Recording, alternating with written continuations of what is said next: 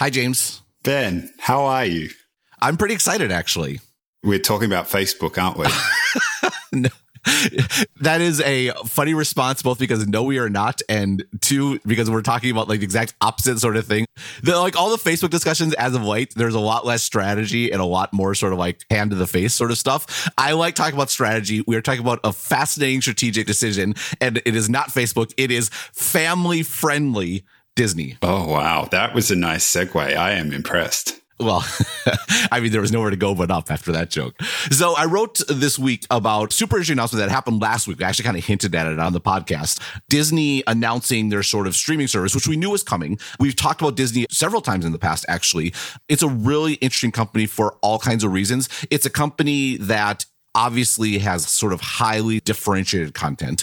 It's a company that has very much been impacted by the internet and wrapped up all in there, I think is a discussion that I hope to have, not just about the decision they made and not just frankly the strategy that they chose, but also the way I feel like they approach the strategy and what that says, not just about Disney, not just about TV, but also about the internet broadly and the way you make sort of strategic decisions. So I think there's a lot there to cover. 100%. I find this so exciting because I almost feel like what we're going to get into is almost like a metaphor for how a successful old world company can figure out how to bring themselves into the new paradigm of the internet. And it feels like they have been incredibly thoughtful in the approach. And I'm just as excited as you are to talk about it.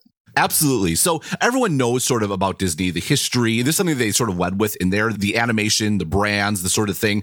The CEO, Bob Iger, told a story, both of the presentation and this interview with CNBC, where, you know, he sort of talked about, oh, this weekend I watched Cinderella with my grandchildren. That was a movie that I watched with my grandparents when I was a kid. And this idea there's five generations, you know, sharing and enjoying the same content. And not just that, it's not just a movie, it's also Cinderella in particular. The castle is literally Disney's brand symbol. And and it's the center of all their theme parks. And princesses is a big part in their stores and their merchandising. And this idea of this sort of multifaceted multi-part company where all the parts sort of feed into each other to create a whole that is greater than some very very excellent and exciting parts is already unique. I mean yes disney we're going to talk about this being a blueprint for companies on the internet but disney is always and will always be very unique. Yeah that's absolutely fair but I think the part about this story and the history I want to get into very, very briefly is the part of Disney that is almost in some respects sort of the most traditional part of Disney, which is they were a TV network company uh, and, and, like a big part of the cable bundle. And that was a huge part of their company, like well over 50% of their profits 10, 15 years ago, and really drove a huge part of their valuation. And that's sort of at the core of this announcement in many respects. And so if you'll allow me to sort of like jump into the past for just a moment.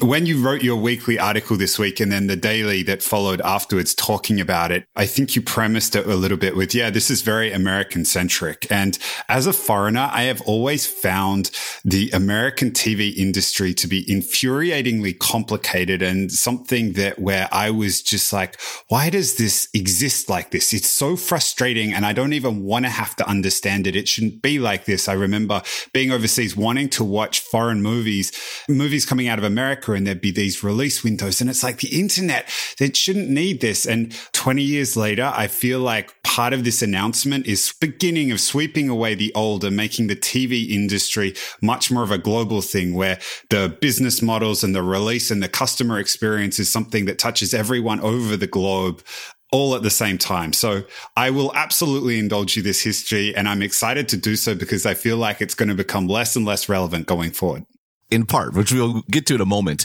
But yeah, the one thing that really shaped the US TV industry is that the US is really big. You know, it's funny, like you could probably make an argument that sort of all aspect and all strategy goes back to geography in some respects. And the reason why the internet is such a big deal is because it really does away with geography. If you back up far enough, that's actually a thing here. Like the reason the US came about as it was, the US TV industry is because the US geographically is very large. And, you know, back in the day when TV was a thing, it was broadcast and you had to get a license and you had to broadcast over the air. And there was like three big networks back in the day. But it turned out if you lived in a relative remote area or there was like a big mountain next to you or something like that, it was hard to get that broadcast signal at your home, but people wanted their TV. And so what these remote communities would do is they would sort of band together and they'd build one really, really big antenna, like in the middle of town. And then they would run cable from that antenna to everyone's houses. Instead of like trying to get the signal on your own, you could sort of unify and get a signal all together. And it was great. And it's so it's really interesting because the whole sort of cable industry and the cable bundle really relied on the remoteness and the rural nature of a lot of America. It's nuts when you think about it, isn't it? Like a whole industry got born out of just that. Yeah, and it's something that is really important because we're going to get into all the cable bundle formed. The thing with bundles is they're great for everyone involved, but how do you birth a bundle? Like, how does it come about? And a lot of times it comes about just sort of like by accident, and you end up in this place where you have this really powerful economic engine that the circumstances for why it came about are just kind of sort of random. And so in this case, you had all these cables with people's houses, and what people in these communities would do is they would start putting on their own programming on the cables, and the cables had tons of bandwidth, right? And critically, you didn't need a license because you needed a license to broadcast over the air. But these were sort of local community cable systems. You could plug into them and add in some extra channels. And that's what you got was called community access TV. Like the name says it. The community had access to the TV system and they could put these channels on locally that people could add on and get in their homes. And so the cable suddenly started to actually have more content than over the air. I mean, it was relatively low quality, very localized sort of content, but you can already see this idea of where infrastructure being built for a different purpose starts to enable something completely different to sort of come about. Where have I heard that before? it's kind of a theme in technology. So the next big sort of breakthrough was Turner and HBO were the two, and they're sort of in the same company now, but they used to be separate. And they took advantage of another new technology, which was satellites. And what they did was they realized that, well, you could build a channel that actually leveraged all these cable systems and you could get the signal to the cable systems, not with a broadcast license. Because remember, those were heavily licensed, heavily regulated. And there's sort of the big three that had those, but you could use satellite technology. So Turner, based in Atlanta, would have their programming for TBS and they would send it via satellite to all these individual cable systems, which would then plug it into this cable that's going to people's houses. And now it was sort of bringing a scale factor to these cable systems and leveraging technology to make it more sort of broad based. And HBO did the same thing. And you started to get this development of an entire new ecosystem of channels that was not simply local, but was now sort of national and could compete. You know, Turner's goal was to sell advertising. It was the same business model as the broadcast channels, but they were getting scale not by buying broadcast licenses, but by leveraging new technology to sort of get into all these cable systems. It's kind of cool how when you see the emergence of these new systems, how a lack of regulation actually allows them to flourish. And sure, once it starts to develop, it's probably wise to put some regulatory touch on top of it, but like creating a space for people to create and letting them go nuts. And you get these unexpected things popping up, right? Well, yeah, it actually, this is a very cautionary tale about regulation because the FCC actually came in and shut all this stuff down. And so for 10 years, there was basically no development here because they started saying, oh, actually, you do need a bunch of licenses and all this sort of stuff. And then Congress moved in and said, late 70s, early 80s, saying, no, FCC, you're going too far. Let's let this emerge. So it's actually a great example of one, how the absence regulation let a new model emerge. Two, regulation came in and killed the model. And then three, legislation actually removing the regulation. And you can just look back over the last 30, 40 years, the explosion of not just cable channels, but completely different types of content, completely different types of industry. I mean, it is one of the biggest poster childs for how removing regulation can allow for innovation there's ever been. Anyhow, it's good to get that out after we had our sort of regulation feast last week. So we go on. So now we're starting to get this sort of explosion, this idea of stuff plugging in. And the other big development was in the 80s, ESPN, which was a sports only network following on this sort of model that was pioneered by Turner in particular, started out it's going to be advertising based. You know, we're going to show sports and we're going to show advertisements. But they quickly realized that, well, people really care very passionately about sports. It's something that's very differentiated. Like there's only one NFL, there's only one NBA, there's only one Major League Baseball, all those sorts of things. Although they started with sort of like small college sports and things on those lines.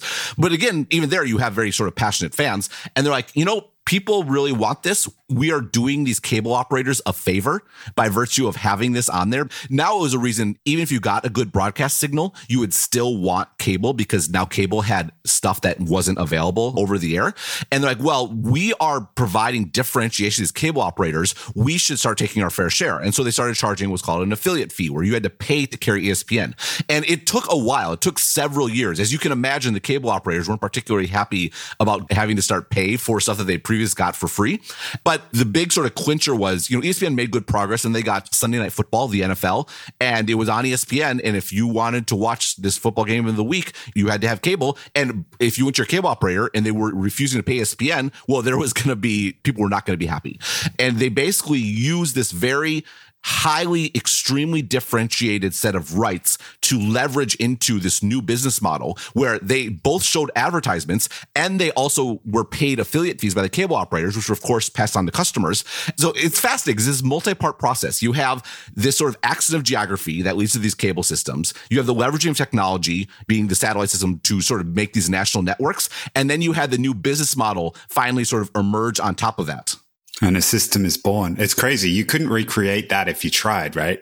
Yeah, it's sort of a point to keep in mind when these tech companies talk about building bundles is it's really hard to bootstrap a bundle. And in this case, sort of the most valuable bundle of all time, the cable bundle, which again, we talked about was great for everyone involved. The cable operators obviously still made lots of money. The content creators got paid on two sides from advertisers and with via affiliate fees.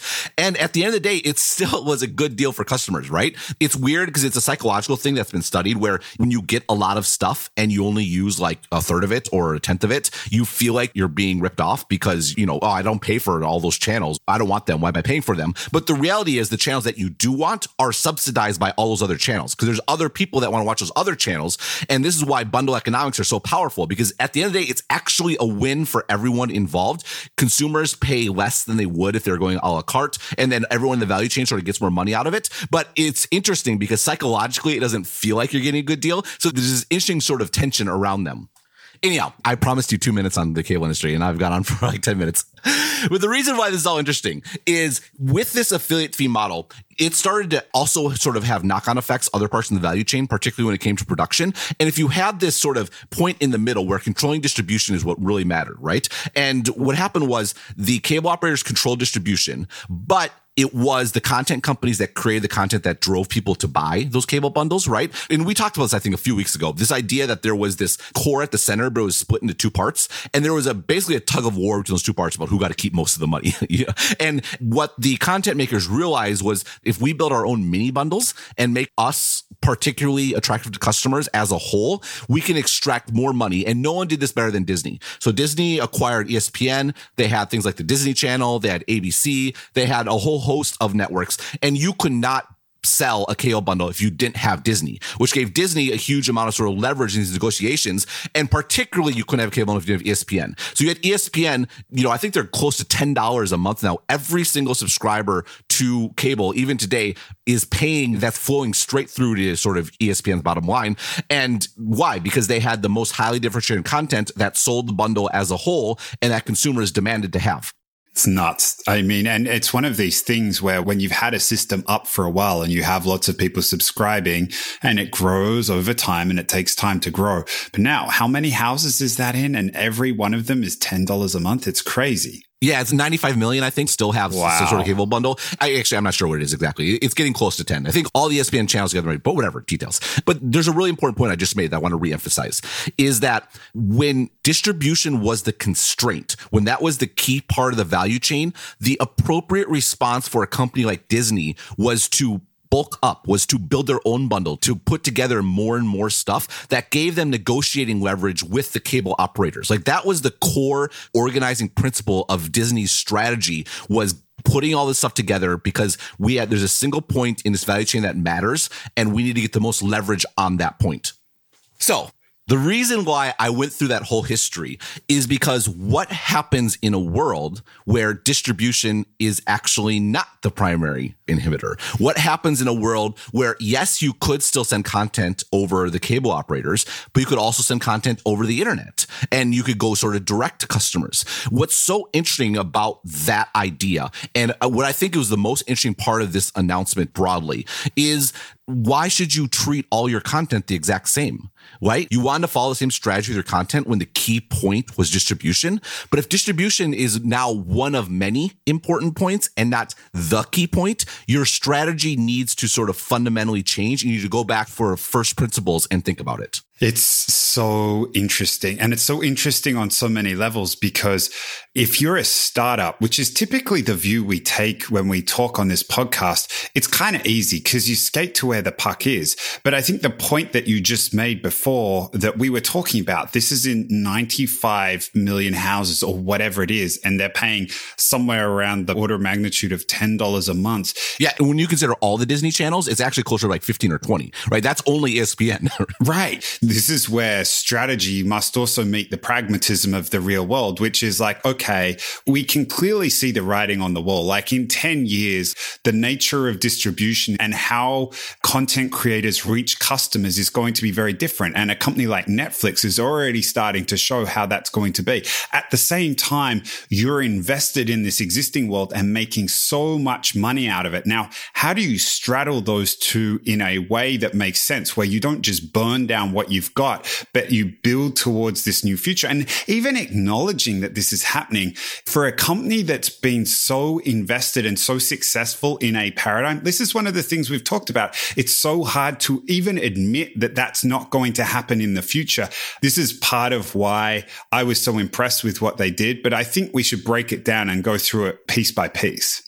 I think that's right. And the comment you made right at the beginning that there's so many things on multiple levels, I think sort of also applies here. So the level you just identified was this idea that Disney still had a lot of money coming in. You can't just give it up generally. Like you're not going to be allowed to do that from your stockholders or your internal constituencies or whatever it is. But also just because the future is in one way that Netflix is showing doesn't mean that's the future for sort of everything. And if you look at the internet, you can see this, right? What are the two dominant forms of what used to be on TV on the internet? Netflix, obviously, but also YouTube. If you think about YouTube, it's kind of like the community access TV of like the entire world, right? Anyone can go on, they can put their stuff on there to this sort of new sort of channel, particularly things like educational content or sort of like information or all that sort of stuff. Like YouTube is just an incredible resource that far outstrips anything that TV ever did previously. And it's a great thing for everyone. Like if you want to like a manual or a how to do something, YouTube has it from anyone and everyone. And it's amazing. It's really cool and stuff that would never ever have made sense in a sort of broadcast paradigm where you're fundamentally constrained by time. Because, you know, who wants like the how to manual for some toy or something along those lines? You're not going to make a TV show about it. Guess what? That's on YouTube and it's great. And then YouTube marries that to a business model that is sort of this advertising based where it's sort of a self-serve model. It's scales scales hugely. Obviously, there's problems with all this, what we talked about last week, but that doesn't diminish the fact there's massive benefits to it as well. And YouTube has a very sort of aligned business. Eh, you know, again, the alignment can get them in trouble to our point, but where the advertising scalability ties into the content scalability, ties into the zero distribution sort of nature of the internet. And it's really a win-win for everyone. Again, setting aside the stuff we talked about last week. But you think about that, that couldn't be more different than what Netflix is doing. Netflix is not doing doing advertising. They're doing a ton of content, but they're not doing like infinite. Anyone can walk up in Netflix, put their shows up there.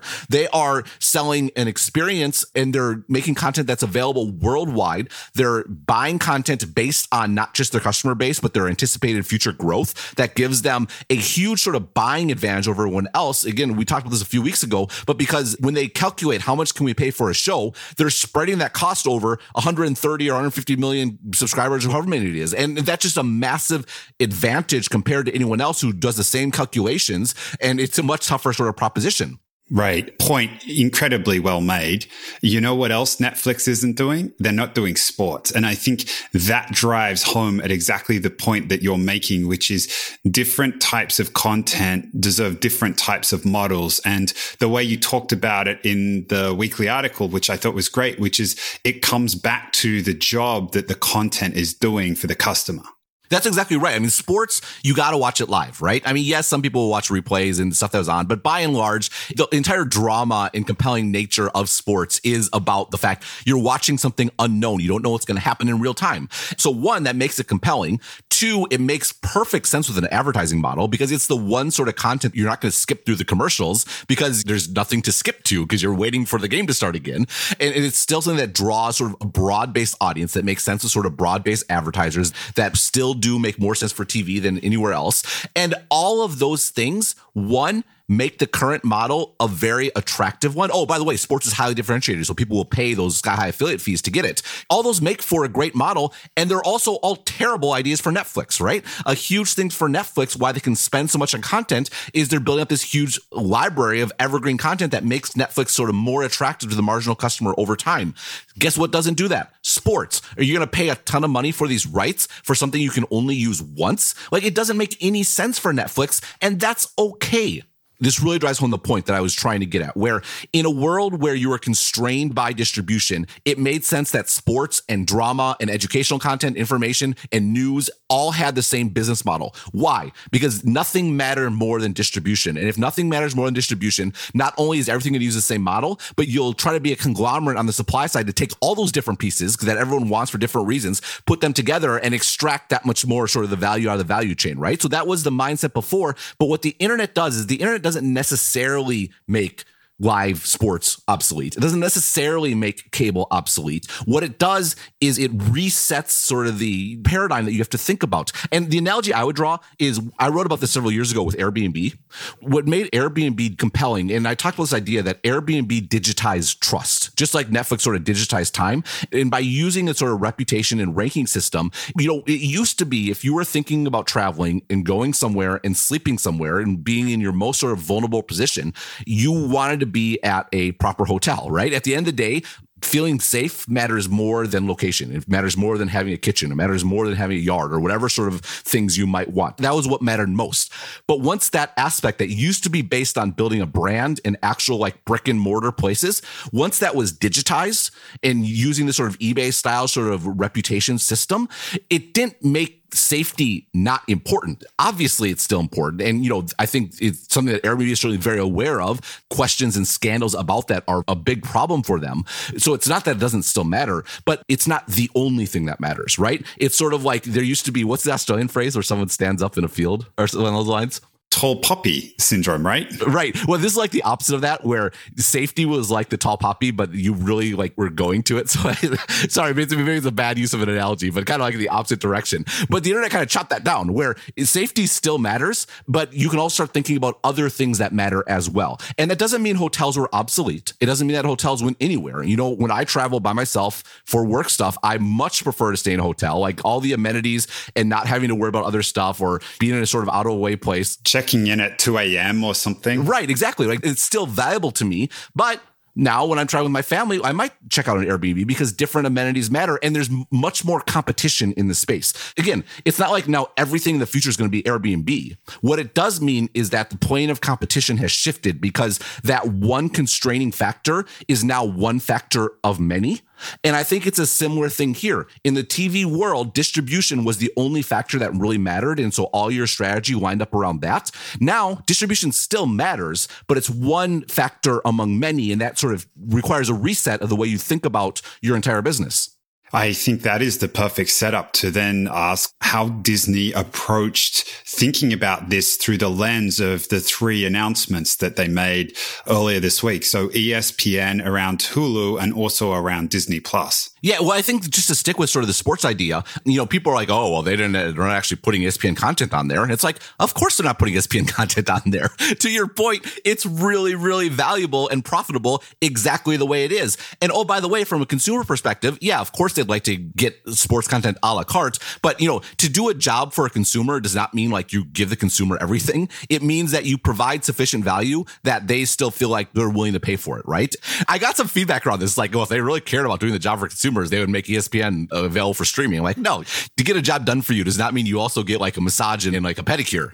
Yeah, it made me laugh when you mentioned that. It's not a charity, right? Like you can go to market in the way that's appropriate. Now, if you're doing things that get in between you and your customers, then you have a problem. Or if you do this too long and no one has TVs and only people have computers and whatever, okay, then you need to rethink it. But this is working just fine as it is. Right. And like, where are people going to go? As long as people care about sports, and if the only place to get sports is via the cable bundle, then it's going to be a sustainable strategy. And again, there's lots of people who don't care about sports and the bundle is definitely crumbling. What I think is going to happen in this space is that the number of people that get this sort of the traditional cable bundle, again, by traditional cable bundle, I mean they're paying for a bunch of channels and that could be delivered virtually, things like YouTube TV, for example, or it could be delivered over a traditional wire or satellite, where it might be. So I'm kind of lumping those all in together. I think what's going to happen is that number of people will keep going down, but the affiliate fees charged by sports and sort of like live news sort of networks that really benefit from this live paradigm, their affiliate fees are just going to skyrocket. So basically, in the long run, I expect ESPN to make a lot more money from fewer people, but it'll sort of happen organically by the bundle sort of like moving that direction. And that's fine. It's a model that makes sense. And by the way, just speaking as someone abroad, and maybe it's because I'm abroad, there's nothing I would love more than having a proper cable wire into my home for live sports content. There's nothing worse than watching a game. I know you can't relate. There's nothing worse than watching a game and you see on Twitter what happened before it actually happened on your screen. Oh man, it drives me up the wall. I can imagine. what is it? You have sympathy, but not empathy? Yes, exactly. a really smart move ESPN made, and I defended at the time, and they got a lot of grief for this, is they spent a ton of money on sports rights around the turn of the decade. And people are like, man, why are you doing this? The internet is coming along, blah, blah, blah. You're going to not making as much money. That's all true and well. But at the end of the day, what makes ESPN differentiated and profitable in the long run is having rights. And they saw competitors coming, like Fox Sports 1 was coming along, and they just locked everything up. And they spent a lot of money to do it. And it was one of those things where, yes, it hurt their profits in the short to medium term because their costs of goods sold basically went up a lot. But it was such a smart move, the long term sustainability of their business. And it was a smart trade off to make. But the long and short of it is now they have all these extra rights for games they can't show because they're still constrained by time. And so now they can dump them on this streaming service where again, streaming's perfect for the sort of the long tail. And basically any revenue they get from ESPN Plus is kind of gravy on top of the ESPN train that doesn't detract from the core model that is still very strong. So smart. It's all marginal revenue. And you know what else is smart about it is it's starting to build the muscle of a direct relationship with consumers. And you said like the cable bundle is crumbling. And I can imagine a world, it's probably at least years away, maybe longer, where that whole thing collapses. Guess what? They've built a muscle or a technology building direct consumer relationships, whatever, where they can conceivably go direct to their consumers. So I think it's smart from a short run perspective. Like like build the muscle with something that doesn't really matter. And then you build yourself optionality in the long run that if that becomes your primary mechanism of reaching your customers, you figured out how to do it and you're not doing a big bang switch, which is likely going to piss a whole bunch of people off well, it's going to lose you a lot of money. Again, the power of the bundle is they're making money that $10 a month or whatever it is from every single subscriber. It's not just everyone that wants ESPN. You know, people are like, oh, why don't all the sports leagues just do their streaming services directly? It's like, well, because the number of people that are willing to pay the amount that the NBA would have to charge to get the equivalent revenue would be so much higher. You're only going to get your hardest core fans. The power of the bundle is you get people that might want to watch a game like once a month or once a year because it's part of a broader bundle you're basically all working together to acquire customers in a way that drives way more revenue in the long run. And even if ESPN went to an all streaming world, ESPN will still have a place because if you like basketball, you probably also like other sports as well. And bundling them together is going to be a win for everyone because people always ask me, why don't the leagues just go direct? Because then they're out of the bundle. They have to sell their product on a single basis and even match revenue. Their price would have to be so high that they're going to kill their broad customer base and kill sort of broader growth prospects. Anyhow, I don't think ESPN's going anywhere. And I don't think the cable bundle, particularly around these sort of live content, is going anywhere. And it makes sense to stick with that. And to your point, build some optionality, make some extra revenue. And frankly, it's, yeah, it's mostly gravy.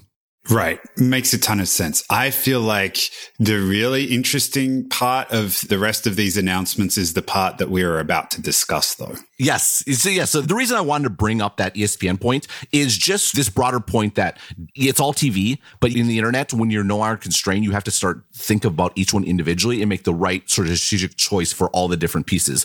And in the case of Disney Plus, which is the big part of this, it fits in Disney very, very differently than ESPN does. I mean, frankly, I can see a world where ESPN is spun out at some point because you think about it, the value of ESPN to Disney was that it made the bundle of Disney content so valuable that benefited the whole company. Now, ESPN is its own entity with its own sort of strategy. And if you're not going to bundle everything together, I'm not sure it actually makes sense as a part of Disney in the long run. You contrast that to Disney Plus content, which is going to have traditional Disney sort of animation and family stuff. It's going to have Marvel, it's going to have Pixar, it's going to have Star Wars, it's going to have National Geographic, and then also 20 years of The Simpsons, all the Simpsons content. And that doesn't just make sense on its own. It's not just attractive on its own, but as we started, it feeds into the entire Disney machine. It feeds into Disney merchandising, feeds into theme parks, it feeds into cruise ships, it feeds into all the parts of this company that build this virtuous cycle, this feedback loop that again makes the whole greater than the sum of the parts. And that's not the case for ESPN, but it very much is the case for this Disney Plus content. This almost reminds me a little bit in a very different context of the difference between like a vertical and a horizontal technology company, right? Like how Netflix's goal is to hit as many folks as possible. Whereas Disney's not just thinking about it with that context alone. They're thinking about it in the context of the other vertical aspects of their experience. It's almost like Google versus Apple in this regard. That's a really interesting point because this idea of the whole being greater than the sum of the parts, what does that entail about this content? It entails pulling that content off of Netflix, pulling it away from other places and bringing it into Disney Plus, into your own service. And with content, that's generally a bad idea, right? Because content has super high fixed costs that you want to amortize across as many customers as possible, which means putting it everywhere. But the difference here is they believe, and I think there's a very good reason to believe them, that they can overcome that deficit by virtue of feeding it into their own sort of machine. Yeah, it's the same reason why Apple doesn't put iMessage on Android. And obviously Apple doesn't monetize iMessage, but like this notion of having value inside that machine and then capturing people and keeping them inside the machine and using it to fuel all the different parts of the machine. In Techland, it feels like that would be more of a vertical strategy. Right. So there's a couple of sort of subtleties here though that I think make it unique. So one, just to sort of double down on the value it is to Disney, the value is not just the money they make from the streaming service. At the end of the day, you could probably make an argument that they could make a similar amount of money if they were to just sell the content to Netflix, for example. But the value is, and Iger said this in that interview I mentioned, he's like, you know, you think about it, we make movies and the movie theaters own the customer relationship. We create cable channels and the cable operators own the customer relationship. He's like, the only place we actually really know our customers is when they visit our theme parks, but you're still constrained by people have to like physically come to a few locations in the world. And even then, how do you sort of maintain that relationship once they're gone. It's kind of tough. And what this will allow Disney to do, they plan to have 60 to 90 million subscribers in five years, I believe is what it is. They will now have a direct connection to 60 to 90 million people that they can not only keep them engaged with the service, but imagine what that can do to sort of their theme park marketing or what that can do to their merchandise marketing the sky is really the limit. It's a completely new opportunity that Disney, for all their sort of like pervasiveness and the fact that they're everywhere and everyone knows who they are, they've never actually had this chance to actually be that direct connection with consumers and to not just naturally, organically plug into the Disney machine, but to actually like, you know, pour gasoline on it.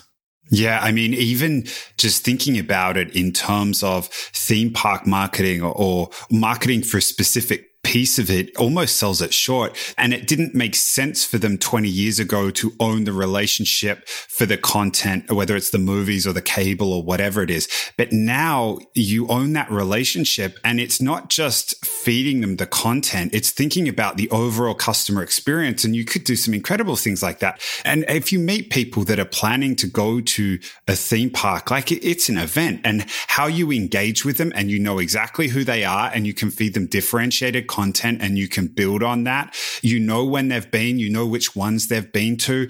The marketing is the easiest, most obvious one in terms of what you do differently, in terms of what you change. But when you start to think about it as this being the touch point for the entire Disney experience, you're subscribing in order to access the content, but really they're viewing it much more holistically than that. And Disney, I feel like have the right mindset in order to do that. I think you're right. The sky truly is the limit in terms of what this enables them to do. Like I almost hate to like make up hypotheticals of what they could do because the way it's going to actually turn out will probably be different than we expect. But imagine, for example, Disney knows you watch a lot of like Marvel movies, for example, and now instead of marketing you with a sort of come visit Disneyland, they can send oh your perfect trip to Disneyland, and it's hitting every single Marvel sort of attraction and all the things that you might do. And now that the attractiveness of that offer, it's so much more gripping, and that's just like peanuts if you think about what they could do. That's the most sort of obvious sort of lever that they could pull. And your point, 20 years ago, it didn't make sense to do this. 20 years ago, it wasn't possible to do this. The reason why we had these traditional setups of sort of like creators, wholesalers, retailers, you think about CPG and TV, it's the same sort of thing here. What was the constraint? The constraint was distribution. It wasn't possible to distribute to every single person on earth. You needed people in the middle to sort of manage that and handle that. It was a completely different skill set.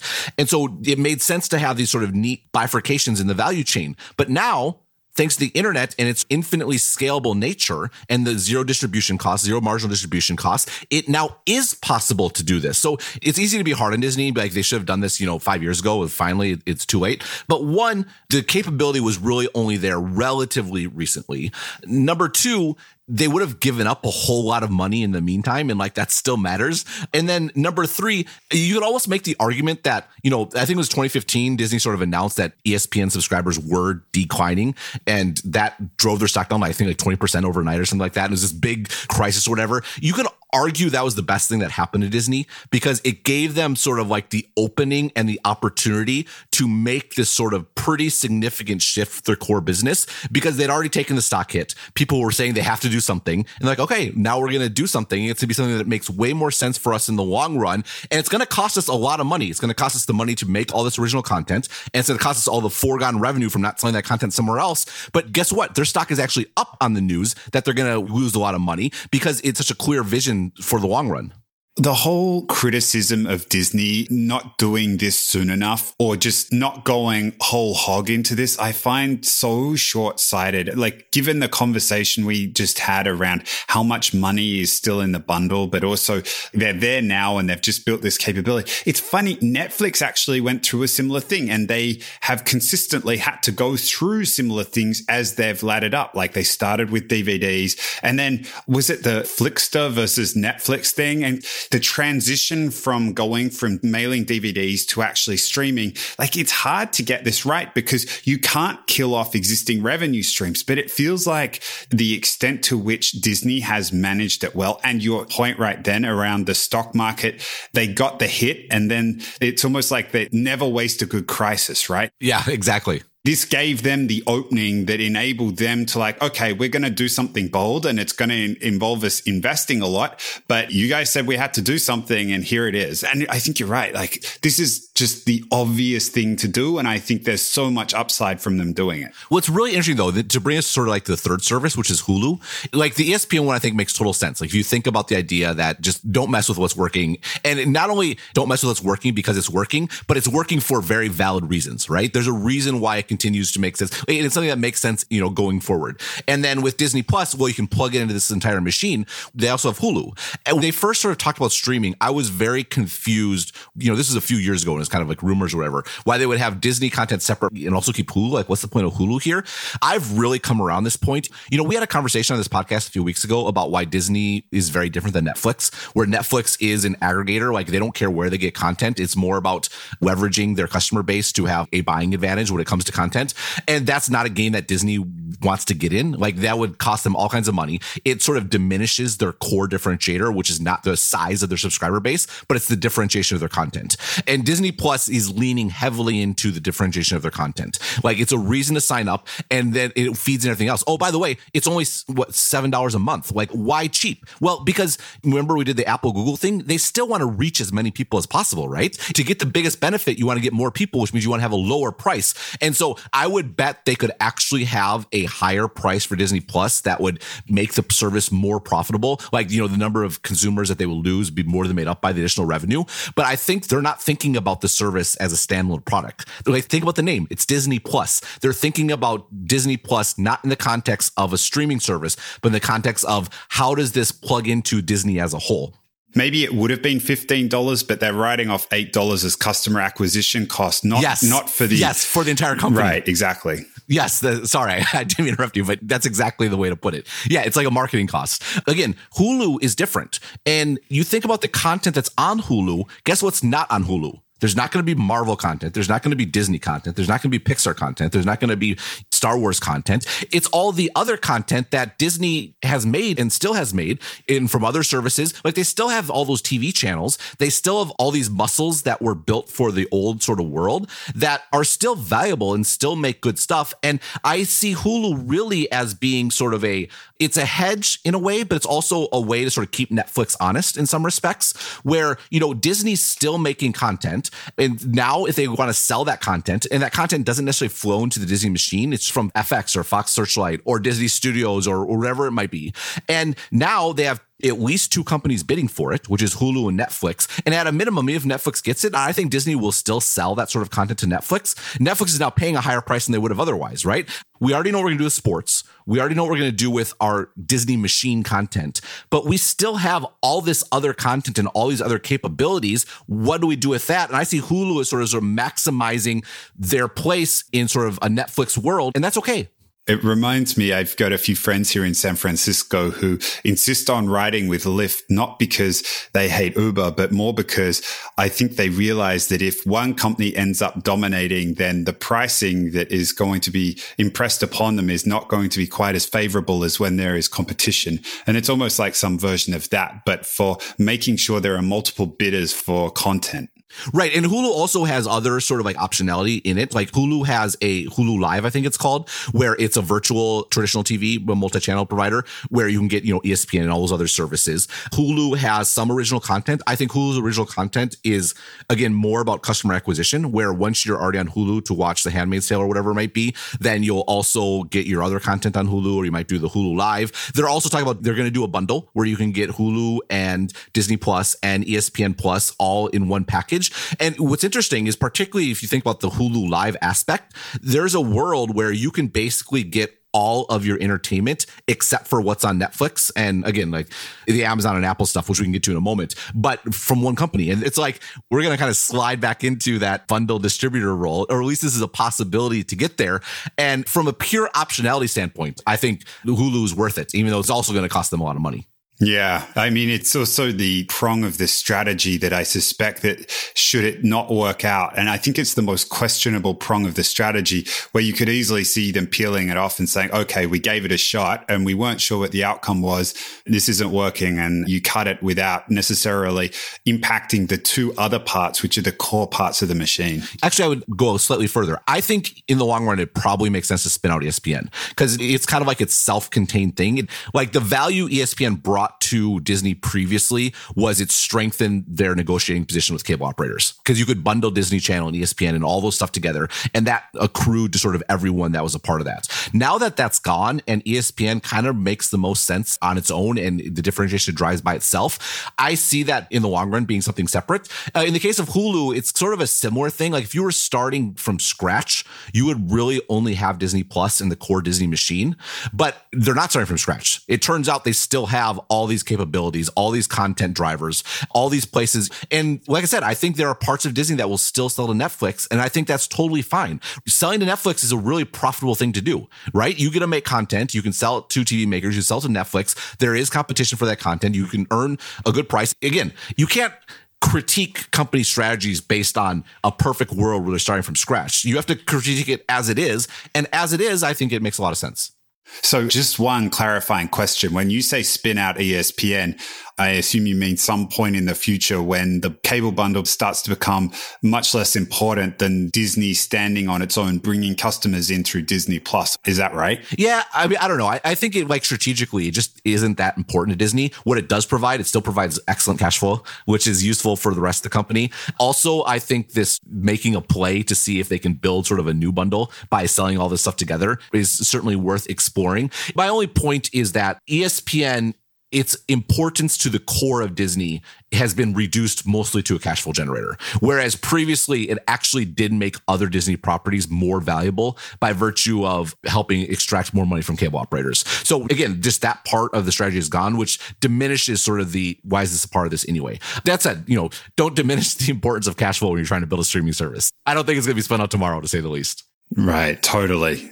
So I wanted to ask that clarifying question, but I don't want to lose the broader point that you made around just approaching this from first principles. And as I read your article this week, it made me think of another company, which is Microsoft and how Microsoft negotiated the switch to mobile, which is as transformative a shift to them as the shift to the internet has been for a company like Disney and how Ballmer didn't really go back to first principles and was just like Windows first, Windows first, and everything was about prioritizing that. And it wasn't until Satya Nadella came in that he started to realize that the world had changed, that the underlying assumptions on which the previous strategy had been created no longer held true and things needed to be reassessed. And we need to prioritize more of a horizontal type, making people productive no matter where they are, because Windows, in terms of being a dominant platform on the dominant computing paradigm, like that was gone. And so we need to start thinking about things differently. And it took a different leader to come in to be able to do that because the previous leader was so embedded in that paradigm he couldn't see past it. History is going to look down very kindly on the way that Bob Iger has approached this because it is hard to do to be running a business as big and as successful as Disney is and to undergo a paradigm change and to have successfully navigated it as well as he has is not an easy thing to do. I mean, he is going to go down as one of the greatest CEOs of all time. I mean, not just the current Switch, but also the acquisitions of Pixar and Marvel and Star Wars and really getting at something core. You know, I've been beating on this drum from the beginning of Stratechery. And, and back when Disney had that stock slide, I was kind of like saying, no, actually, I think they're going to be fine because highly differentiated content still matters, right? And of course, I'm banging that drum. That's kind of like I'm competing with text on the internet, right? Differentiation, that's the way around aggregators. It's the way to develop those direct connections. It's the way to be able to charge people a lot of money and them to feel happy about it because they're getting something that is even more valuable to them. And if you look back, it's actually been sort of a 20 year process in many respects to sort of get to this point. And yes, they had to get over sort of the addiction to cable, but they got the opening to do that. They took it. They were prepared. They were ready to do it. They had the content in place. And yeah, it's super impressive. But you mentioned the Microsoft thing. The other one I would talk to, we just talked about this a few weeks ago, is the Walmart one, where Walmart sort of looked at e-commerce and is like, oh, we're good at selling lots of stuff. We are good at logistics. And they just sort of failed because the core parts of the value chain were different. And they had built their entire value chain predicated on retail distribution. And now a very optimistic sort of about their grocery efforts. Why? Because going back to what they're actually good at, which is actually moving physical bits around from wholesalers into people's houses. It turns out groceries have a fundamental constraint of freshness and that makes that a better way to do it than sort of the e-commerce model and they're seeing much more success there than they are in the other one again it's so easy to look at this at a very sort of superficial level. You saw this with Disney thing. All the headlines were Disney reveals their Netflix competitor. And it's not a Netflix competitor. I mean, it competes for people's time, but you know, Fortnite competes for people's time. HBO competes for people's time. Facebook competes for people's time. That's a sort of universal competition. But from a value delivered perspective, it's sort of very different in the way it flows into the business model and the way they think about it is very different. It's such a subtle thing. Like you can imagine someone inside of Walmart trying to make these arguments. And if people don't have an open mind, you can easily see them being like, you're crazy. Like, why are you saying this stuff? This is what we're best at. You know, these guys don't know what they're doing. We will be fine. To be the person saying that inside an organization that's successful is so hard to do. And it doesn't surprise me that what you just described at Walmart, like I could see how that would happen. But at the same time, that's what impresses me so much about how Disney's navigated this because it really is a deft strategic touch that they've brought to the problem. Yeah, I mean, uh, should I spring this on you? Go for it. It's kind of like how if you analyze the mobile market by looking at the PC market, and it makes sense because they're all computers, but you'll end up missing the point because not just distribution has changed, but the nature of the customer has changed. What actually matters, like you're selling to individuals, you're not selling to sort of corporations. The details matter, right? Like, why did I spend 10 minutes at the beginning of this going over the history of cable? Because if you actually don't understand the context in the history of how we got to where we are, and you just start with the world as it is, then you will draw draw the wrong lessons, right? If you don't understand that the PC came about and that Microsoft became dominant, everyone knows it became dominant because IBM gave them the core layer, but that is also part and parcel with IBM being the most trusted company that large companies would buy computers from. And the reason why IBM was even making a PC was because there were PCs widely available, but large enterprise buyers didn't trust these little startups. They wanted to buy from IBM. And so I was like, fine, we'll put something together. And because they were just putting something together to make people happy, they made shortcuts. And one of the shortcuts was letting someone else write the operating system.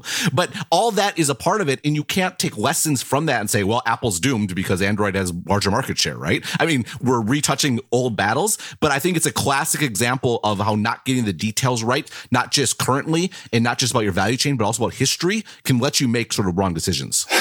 I almost wanted to break you when you were talking about the reason that I was telling you this is so you enjoy the. I was like, wait, it wasn't so you were just torturing me again on the American American no, cable. I, I actually, I, I actually had to go. This is the first time I've written it in a weekly article. I've gone through the history and daily updates previously, just because it's also fascinating, right? You know, it's shaped not just sort of like this one area. It's shaped how sports has developed. It's shaped how Hollywood has developed. It's shaped how tech has developed in these sort of areas. Like the importance of America being very spread out and these rural communities wanting to watch, you know, I Love Lucy. The knockout effects are tremendous. Yeah. Uh, here we are talking about Disney 50 years, 40 years, 30 years later. It's crazy. This does bring me to like quote unquote ancillary players. Everybody's thinking about this as like Disney and Netflix. And maybe that comparison head to head isn't fair because Disney has a much broader strategy than just competing on the same way that Netflix is. But what about Amazon? What about Apple? Like, how do they fit into this?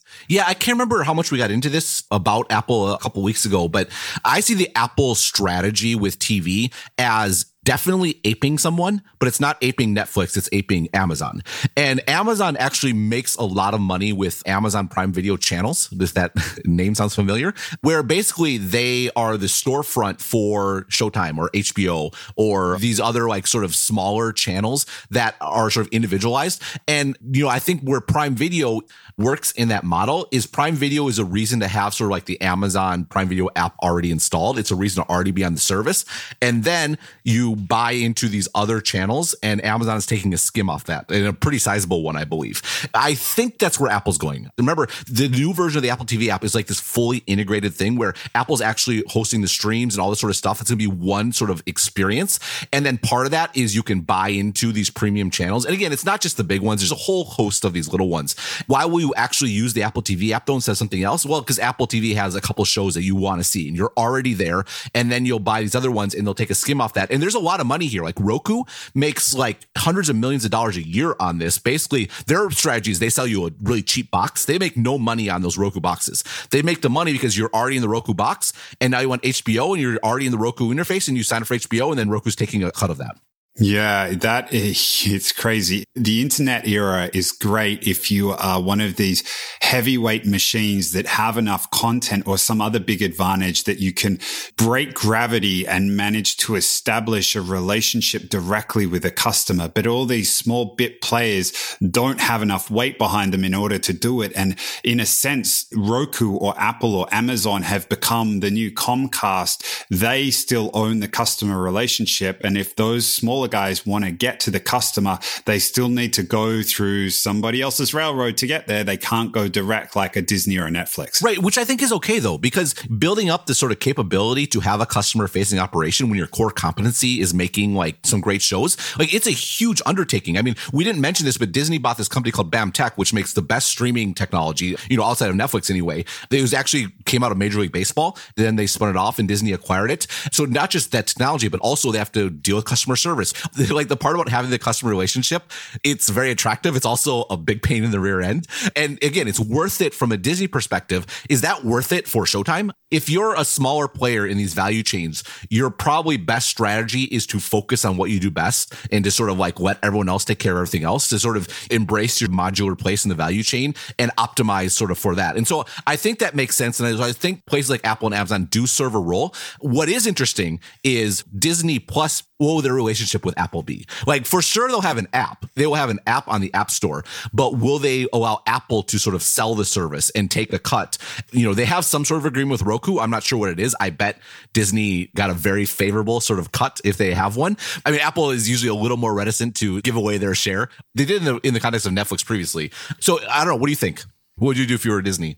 If I was Apple, I would be like, the overlap with customer base is probably huge. And in terms of we're behind everybody else, we want people on this service. I would let Disney on and I wouldn't charge them anything. I'd just be like, you can go direct.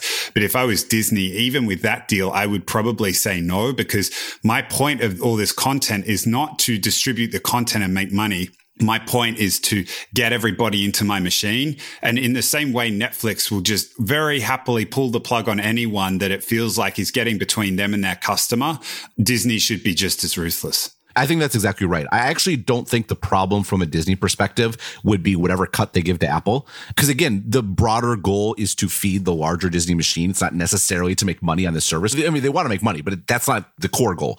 But the problem is the lack of data that Apple would give, the lack of a customer relationship that would allow them to establish. So I actually would agree with you. I think it will not be a part of Apple channels, not because of the cut, but because of the access to the customer that matters to Disney. Well, do you know what's interesting? I wonder if if you get more of those cable dynamics where there's almost like a carriage fee where Apple is paying Disney something in order to put Disney stuff on this Apple channel. Oh, that's interesting. Maybe it's possible. We talked about strategy and deft touch. And the whole part of this conversation that makes me very sad is like where HBO has ended up if we've talked up Iger in terms of his deft touch with strategy and willingness to start from first principles, if there's a home for a company that is so good at creating content, but the masters of the home are so terrible at thinking about strategy, it's AT&T. And I worry for the future of HBO. Yeah, I do too. I mean, AT&T keeps talking about like a streaming service, which is really dumb. And the reason it's dumb is because first and foremost, AT&T doesn't have the feedback loop that Disney has. To build a streaming service is super costly in two respects. One, you have to pay to make the content, and two, you're foregoing revenue that you would sort of make otherwise. HBO's because they already have the model, they're in a little bit of a better position here, but they don't have part 3 which is where the value sort of accrues broadly, right? There's so much value for Disney in establishing this customer relationship that they can afford to price it relatively low. They can afford to put all their content in there. And because building up that customer base is so valuable to them. There's no similar feedback loop there for HBO or for lots of these other companies, frankly. And also, you know, it's not clear that AT&T has the money. They sold Friends to Netflix for $100 million this year instead of sort of keeping it off and reserving it for their service. I mean, they can undo that deal later, but like every time someone watches a rerun again, the less likely they're going to switch somewhere else to get it. At the end of the day, they couldn't say no to the cash. And there's talk about them potentially selling HBO Europe. Like they have all this debt. They just don't have the balance sheet for this. Or the model. Yeah, but in the meantime, they're driving out HBO's leadership because they want to make HBO an umbrella brand for streaming. And HBO's leadership wants to keep HBO being HBO, this very specialized, exclusive. We get the best content creators because we're HBO, not necessarily because we have the widest reach or audience or whatever it might be. And they're kind of throwing that away in exchange for this apparent streaming idea that it doesn't seem like they have the fundamental structure or economics to succeed in. So two reactions, as you were saying, they don't have the Disney thing. What they they need to obviously go build Westworld or something where the show is leading people to go want to be inside of Westworld. And folks who've watched the TV series will know what I'm talking about. But like it takes so long to build up all the muscle and all the mechanisms and the reputation and the right people and the right processes to do something like what HBO has built. But it can all go so quickly.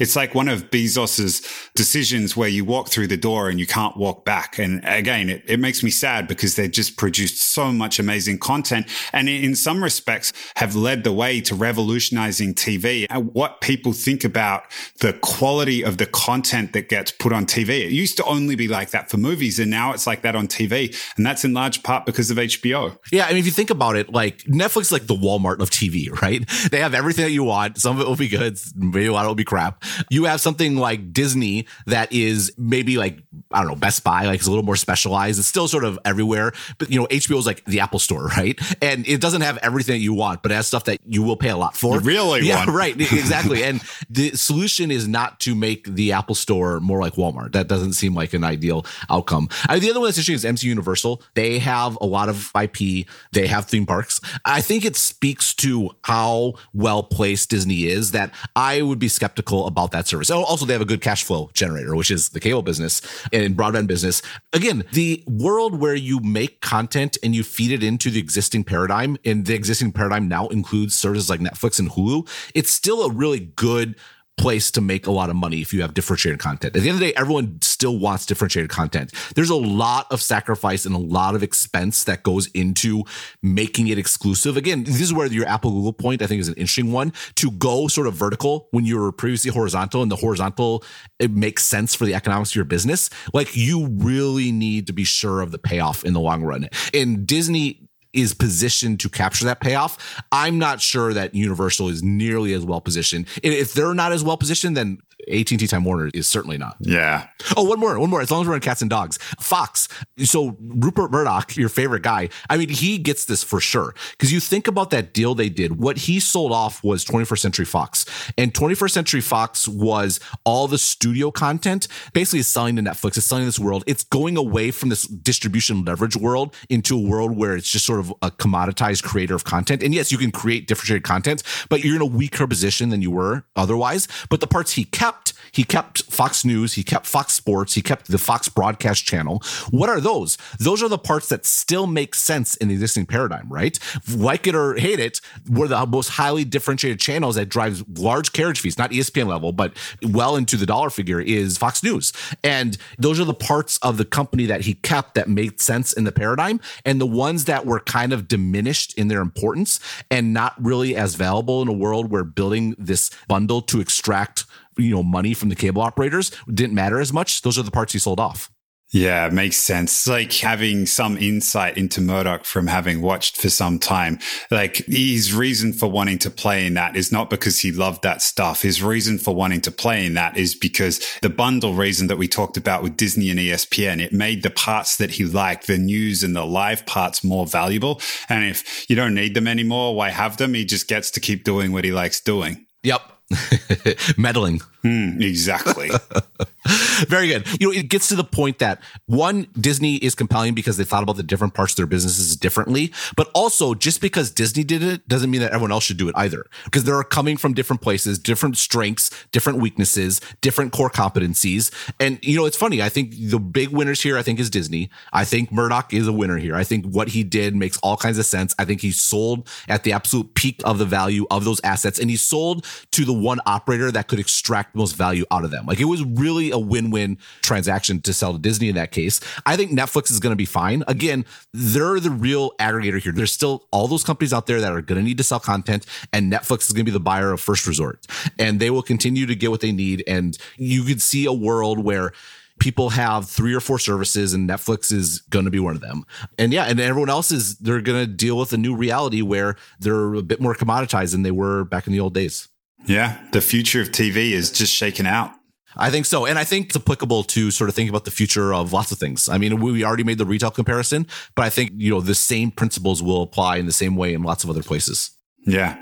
This one's been fun. It's a joy to talk about strategy when it's done well, right? Absolutely. I think, again, you can quibble about the timing and lots of different stuff, but by and large, I think that Disney is emerging from this in a place that makes a lot of sense for the internet world. And that's very impressive. Yeah, agreed. Sounds good. I will talk to you next week. Sounds like a plan. Have a good one. All right. Bye bye. See you, mate.